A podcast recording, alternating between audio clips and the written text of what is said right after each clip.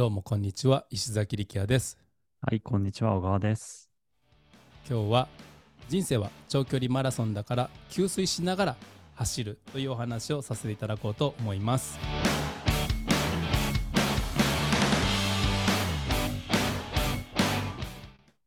はいこれはですね人生は長距離マラソンというのはよく聞く話やと思いますうん。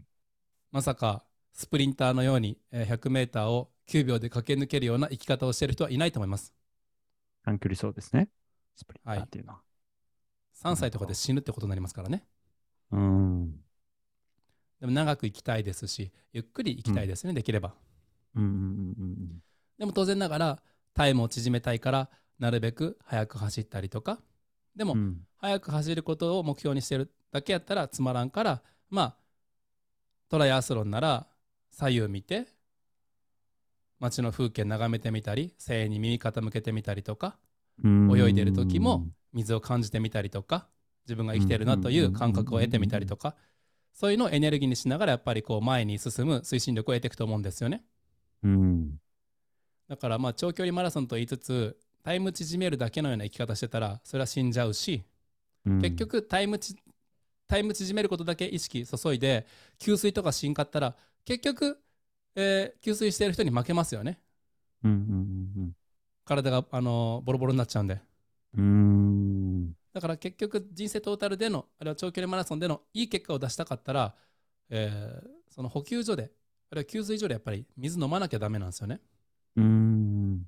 で僕その給水所の存在に気づけなかったんですよ。長らく。要はだからがん仕事なら仕事ずっとしとって、えー休憩なんかしたら負けみたいな感じだったんですよね、うん。その分かりやすいのが、えー名護市、えー沖縄県の名護にいる時にこう、うん。サーフィンしてる人がいてうちの奥さんと、まるでこううちのじいちゃんが巨う人ん阪神戦、まああ阪神戦じゃなくてもいいですよ巨人戦見ててあの、うん桑田アホとか 言ってるんですよね、うん。松井雨天とかうん。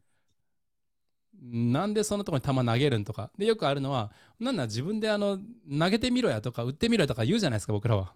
はいはい。もうテレビの後ろだからその偉そうなこと言えるよ本人になってそのこと言えんやろとかって僕は言うんですけどもまさにそんな感じで、名護でたくさん波が来てるのになんであの人キャッチあの波キャッチしんないやろってうちの奥さんと言ってたんですよね。うん。波来てるやんみたいな。うん。でうちの奥さんがボソッと「まあまあまあうんあのいろんな解説するのいいけどあなた自分でしないんですか?」って言われて。その時に確かもうなんかしたいという気持ちがあの浮かばなかったんですよね一切。に。今思うと不思議で不思議でしかなくて不思議で不思議で本当に仕方ない。うん。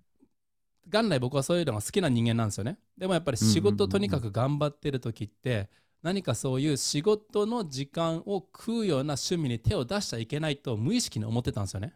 要だから、給水所を無視して走り続けようと思ってたんですよね。うん。でもそんなのすぐにバテます。そして結局給水してる人間に追い抜かれてきます。うん。一時的には少しあの速く走る時も必要かもしれんけどやっぱりやっぱ給水しながらしっかりと家族との時間もとって趣味やっ、て、うん、僕で言えばうん旅行ですよね今なら、うん。で旅行中しか僕お酒飲まないですから。うん。旅行中しかうん。小麦取らないですから。旅行中しか僕カフェイン取らないですから。うんでもそこでやっぱ給水することによって一時的にまあそれは体に悪いかもしれんけどでもうん。メンタル精神衛生上はものすごいプラスになるんですよね。だからもうその次の日からてかねその旅行中の終盤からもう働きたくて働きたくてビジネスのアイデアがパンパンになってきてで家帰ったら家族にこんなことをしてあげようとか筋トレ早くしたいとか思い始めるんですよね。うん。たまるんですね、エネルギーね。えむっちゃたたまりません？いや、たまに、そこまで石崎さんが言うほど僕たまってないかもしれないですね。たまるけど。すごいたまってますもんね、横から見ると。そうすっごいたま後から見ててマジでたまるんですよ僕うん。パンパンになるんですよねうんカッチンカチンになるんですよエネルギーで、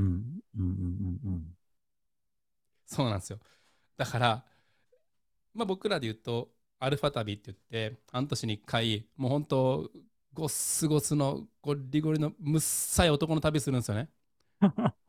もう一部屋で3人寝て、僕はなんか洗ってない靴下とか見るの嫌なんですけど、まあ、もうそういうのも込みで、みんな僕の顔に 足向けて寝るし、でもまあそういうむっさい男旅するんですけども、やっぱそれが それがエネルギーになるって言うと変ですね。そこで、まあ、みんなで飲んだりとか楽しいことをしたりしてエネルギーを貯めるって意味ですね。うんうんでそれなかったらまた次の3キロどう走ろうみたいなやっぱ思うんですよ。うーん。な毎日子供送迎して筋トレばっかしとって決まった時間に仕事ばっかしとってもねそれだけやとあの飽きるし。うんうんうん。ということで、えー僕からのご提案はまずは給水所を決めるってことですね。できれば、うんあのなんかあの長期的な計画持ったりとかやりがいのある趣味とかエクササイズしてほしいんですけどもそれはハードルが重すぎるから、まずはあの自分にとっての給水所は何か書き出してみてうんください。あの、はい筋トレの、ね、大会出てる人が今日だけだからね僕らピザ食える日はっつってたんですよね。